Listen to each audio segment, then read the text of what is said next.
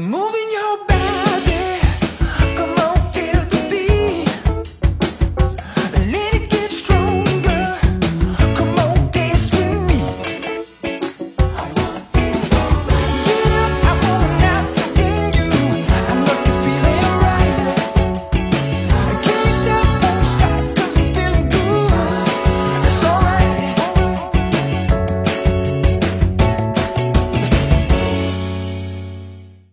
Dzień dobry, Katarzyna Urbańska. Witam w programie Okiem byłej Frankowiczki. Dzisiaj w programie wyjątkowo nie ma gościa, ale cały czas temat jak najbardziej bieżący aktualny dotyczący Frankowiczów. Dzisiaj postanowiłam opowiedzieć Państwu troszkę o genezie kredytów frankowych w Polsce. Skąd się u nas one wzięły? Czy one były znane już gdzieś wcześniej? Czy to jest mechanizm, który powstał tutaj u nas lokalnie? A może ktoś inny wymyślił go wcześniej, a my go po prostu zaimplementowaliśmy. Bo trzeba powiedzieć, że idea kredytów jako takich to nie jest zła rzecz, bo takie potęgi jak Florencja czy Amsterdam nigdy nie miałyby racji bytu, e, gdyby właśnie nie system finansowy kredytowy. Także historia pokazuje, że sam pomysł na kredytowanie się, pożyczanie sobie pieniędzy, e, kamieni szlachetnych czy inna forma wymiany, żeby rynek finansowy danego kraju działał, to nie jest zła rzecz. To oczywiście jest bardzo dobry pomysł.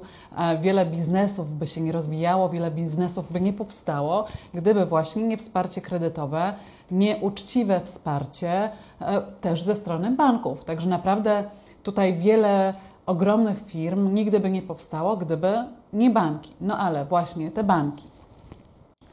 E, Nagle każdy z nas chce się bogacić. Inni to robią w sposób bardziej uczciwy, inni mniej. E, Banki, które postanowiły wprowadzić na polski rynek e, kredyty walutowe, kredyty deminowane, indeksowane do waluty obcej, postanowiły wykorzystać system, który znany był już na świecie. Czy, by, czy był to system uczciwy i czy on działał dobrze i funkcjonował skutecznie na innych rynkach? No i tutaj właśnie jest ta historia, że nie do końca tak było. Dlatego, że kredyty walutowe indeksowane i denominowane znane były już w latach, uwaga, 80. XX wieku e, na antypodach, czyli daleka Australia mierzyła się z problemem kredytów e, walutowych już w latach 80., czyli 40 lat temu e, ten sposób, ten mechanizm finansowy, ten sposób zarabiania na konsumentach był już znany. E, Jak to się stało, że tam e, ten e, kredyt, ten kredyt, właściwie ten mechanizm finansowy zaistniał? Otóż w latach 80. banki postanowiły w Australii udzielać również właśnie kredytów hipotecznych w oparciu o mechanizm finansowy do waluty obcej. Tamtą walutą obcą był właśnie też frank szwajcarski i em, japoński jen. Co się okazało? E, Okazało się wtedy, że em, 5 tysięcy osób, czyli w porównaniu do 900 tysięcy e, frankowiczów w Polsce, promil, tak naprawdę procent e, tej części, która brała kredyt, e, został wplątany, 5 tysięcy osób zostało wplątane w mechanizm finansowy.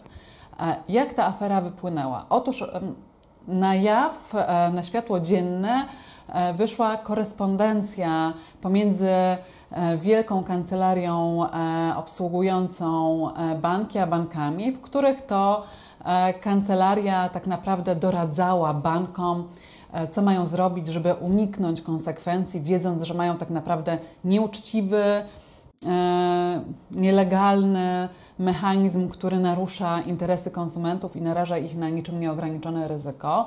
Wtedy w Australii wybuchła gigantyczna afera, e, która była aferą wtedy lokalną, ale w jakiś sposób e, dotyczyła tej kwestii i tam e, ci, którzy wzięli kredyty walutowe, poszli do sądów i wygrali. Skoro w Australii się nie udało, to jak jest jakiś taki mechanizm, system świetnie wymyślony i opracowany, spróbujmy go przenieść na inny rynek, który się rozwija, w którym też można by skutecznie zadziałać. No bo gdzieś e, sobie pomyślano, że może tam się nie udało, bo wypłynęła ta nieszczęsna korespondencja, ale spróbujmy gdzie indziej. No i spróbowano. 10 lat później te kredyty pojawiły się e, we Włoszech. No i też zaczęto udzielać tych kredytów hipotecznych, denominowanych, indeksowanych do waluty obcej.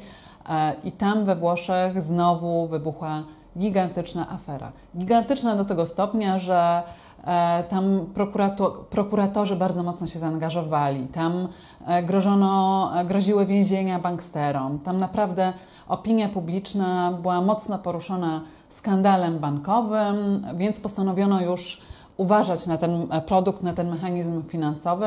Wiedziano, że jest afera, no ale E, korzyści, które były obliczone w tym mechanizmie finansowym, były na tyle nęcące i gdzieś procent tych osób, które decydowały się pozwać bank albo um, wziąć udział w sporze, był nieliczny w stosunku do tego, ile można było zarobić, że postanowiono poszukać kolejnego rynku, na którym można by świetnie zaadoptować taki mechanizm finansowy, o którym my dziś już wiemy, że to nieuczciwa praktyka. Frank szwajcarski pojawia się w Polsce. E, to są lata 2003, 4, 5, w których e, instytucje finansowe zaufania publicznego, banki zaczynają rozważać e, ten mechanizm finansowy. I wtedy zaczyna się w Polsce boom. Jesteśmy państwem stosunkowo młodym w takim sensie, że właśnie bardzo duża grupa ludzi z wyżu demograficznego wyruszyła na rynek pracy. To są ludzie, którzy mają po 20 parę lat, chcą, za, chcą zacząć swoje e, dorosłe życie w swoim pierwszym M, dlatego bardzo skusiła ich historia z tak zwanym tanim kredytem. No proszę Państwa, idziemy, proszę wyobrazić sobie sytuację, w której idziemy do instytucji zaufania publicznego, do banku, w którym to bank informuje nas o tym, że na kredyt e, w złotówce nie mamy szansy, co czasami było nieprawdą, bo po prostu nie chciano nam tego kredytu udzielić w złotówce i wmawiano nam, że nie mamy zdolności kredytowej. Ale jest świetny, nisko oprocentowany, tani kredyt we franku szwajcarskim. To niskie oprocentowanie faktycznie było i ono gdzieś tam spinało się na samym początku, że te kredyty faktycznie były e, trochę tańsze, ale to też naprawdę mówienie, że to było nie wiadomo jaka różnica e, w wysokości raty też nie do końca jest prawdą e, i proponowano nam te nieco tańsze kredyty. Te tańsze kredyty, oczywiście, dla ludzi, którzy zarabiają średnią krajową, były kuszące i nęcące. Zaczynajmy swoje pierwsze um, prace w nowych firmach, e, przyprowadzamy się do pierwszych mieszkań, wyprowadzamy się od rodziców. Możemy pochwalić się sukcesem osobistym, jakie jest własne mieszkanie i pokazać e, naszym rodzicom, że udało nam się, bądźcie z nas dumni, mamy świetną pracę, swoje pierwsze mieszkanie. E, i zaczynamy naprawdę fajny etap w naszym życiu. Teraz przed nami już tylko rodzina i szczęśliwe życie. Tak naprawdę bardzo szybko te szczęśliwe życie w nowym M zostało zweryfikowane przez rzeczywistość, bo przypomnijmy sobie 2008 rok i wielki krach na rynku finansowym. E, e, najpierw w Stanach Zjednoczonych, a potem e, to tsunami przyszło i do nas, i u nas również doszło do zapaści finansowej zostaliśmy wplątani, jak się okazało, w mechanizm finansowy. Coś, co nam obiecywano jako super stabilną walutę, której kurs nie zmienia się od lat i że możemy być przekonani, że e, frank szwajcarski jest jak w szwajcarskim banku, jak szwajcarski zegarek, że wszystko, co z Szwajcarią miało nam się dobrze kojarzyć, okazało się bańką. Dałam się złapać również na tę bańkę. Bardzo chciałam mieć swoje pierwsze mieszkanie, zarobić, um, um, założyć rodzinę, zarabiać godnie i zacząć dorosłe życie.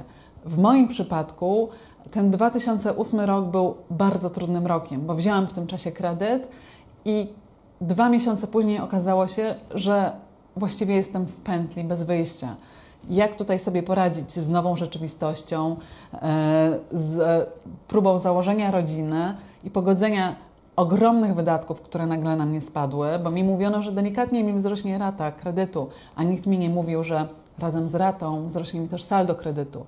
Czy, czyli ja już nie będę miała tej kwoty bazowej, którą miałam spłacać, tylko będę miała zupełnie inną kwotę do spłacenia. I nawet w sytuacji, w której ja dwa miesiące później chciałabym się wycofać e, z tej umowy kredytowej i sprzedać moje mieszkanie i spłacić wszystkie zobowiązania wobec banku, to by się nie udało. Miałabym naprawdę już wtedy ponad 100 tysięcy e, więcej do spłacenia. Czyli wyobraźcie sobie Państwo, dla osoby, która zaczyna dorosłe życie, dowiaduje się, że nagle z dnia na dzień właściwie jej życie zmienia się o 180 stopni.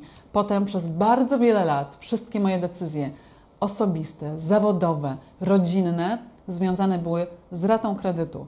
Proszę mi wierzyć, że ja przez 12 lat codziennie, budząc się rano, czytając wiadomości, sprawdzałam przede wszystkim kurs franka szwajcarskiego. Dla mnie to była rzecz dużo ważniejsza niż to, co się działo e, aktualnie na świecie, dlatego że ja wiedziałam, że jeżeli ja nie spłacę raty kredytu, że jeżeli ja nie będę w stanie tego spłacać, mi ktoś z dnia na dzień może przyjść i zabrać mieszkanie. Ja stracę dach nad głową, ja nie miałam gdzie mieszkać. Ja też nie miałam wielkiego penthouse'u, apartamentu. Właściwie cały czas mam ten mój e, apartament, to moje trzy, trzypokojowe mieszkanie, w którym cały czas żyję z moją rodziną i dzisiaj wreszcie jest nieobciążone frankiem szwajcarskim, ale byłoby mi, ba, było mi bardzo ciężko podejmować jakiekolwiek decyzje. Ja przez wiele lat nie jeździłam na wakacje zagraniczne. Ja przez wiele lat e, ograniczałam wydatki domowe, żeby pamiętać o tym, że muszę spłacać e, ratę kredytu. To są decyzje, które pewnie e, spotykały wielu z Państwa. Dlatego będę Państwa zachęcała do tego, żebyście Państwo przeczytali, zweryfikowali swoje umowy, żebyście zerknęli, jakie macie w nich zapisy i postanowili poszukać rozwiązania tej trudnej sytuacji, dlatego że E, prawo orzecznictwo jest po Państwa stronie. Państwo możecie przeczytać, co się dzieje e, i oczywiście będą głosy polaryzujące społeczeństwo, mówiące, że byliście Państwo cwani, chcieliście wziąć tani kredyt, teraz musicie ponieść tego konsekwencje. To trochę tak nie działa, dlatego że nie wiedzieliśmy, czym jest ryzyko kredytowe. Nikt nas o tym dobrze nie poinformował e, i kazał nam spłacać zobowiązania, na które nie byliśmy przygotowani. Tak naprawdę to, to są często zobowiązania, których Państwo nie spłacicie i przejdą na kolejne pokolenie. Także warto e, zacząć nowe życie, życie bez kredytu e, i poczuć, że naprawdę zacznie się nowy etap w Państwa życiu i zaczniecie myśleć, spokojniej o przyszłości Waszej i Waszych rodzin. Także, tak jak opowiedziałam dzisiaj, kredyty e, denominowane i indeksowane do waluty obcej nie pojawiły się u nas e, jako lokalna atrakcja rynku finansowego. To była świetnie wymyślona historia, świetnie wymyślony instrument, który przynosił korzyści wyłącznie jednej stronie, przenosząc całe ryzyko i całe zobowiązania tak naprawdę na państwa.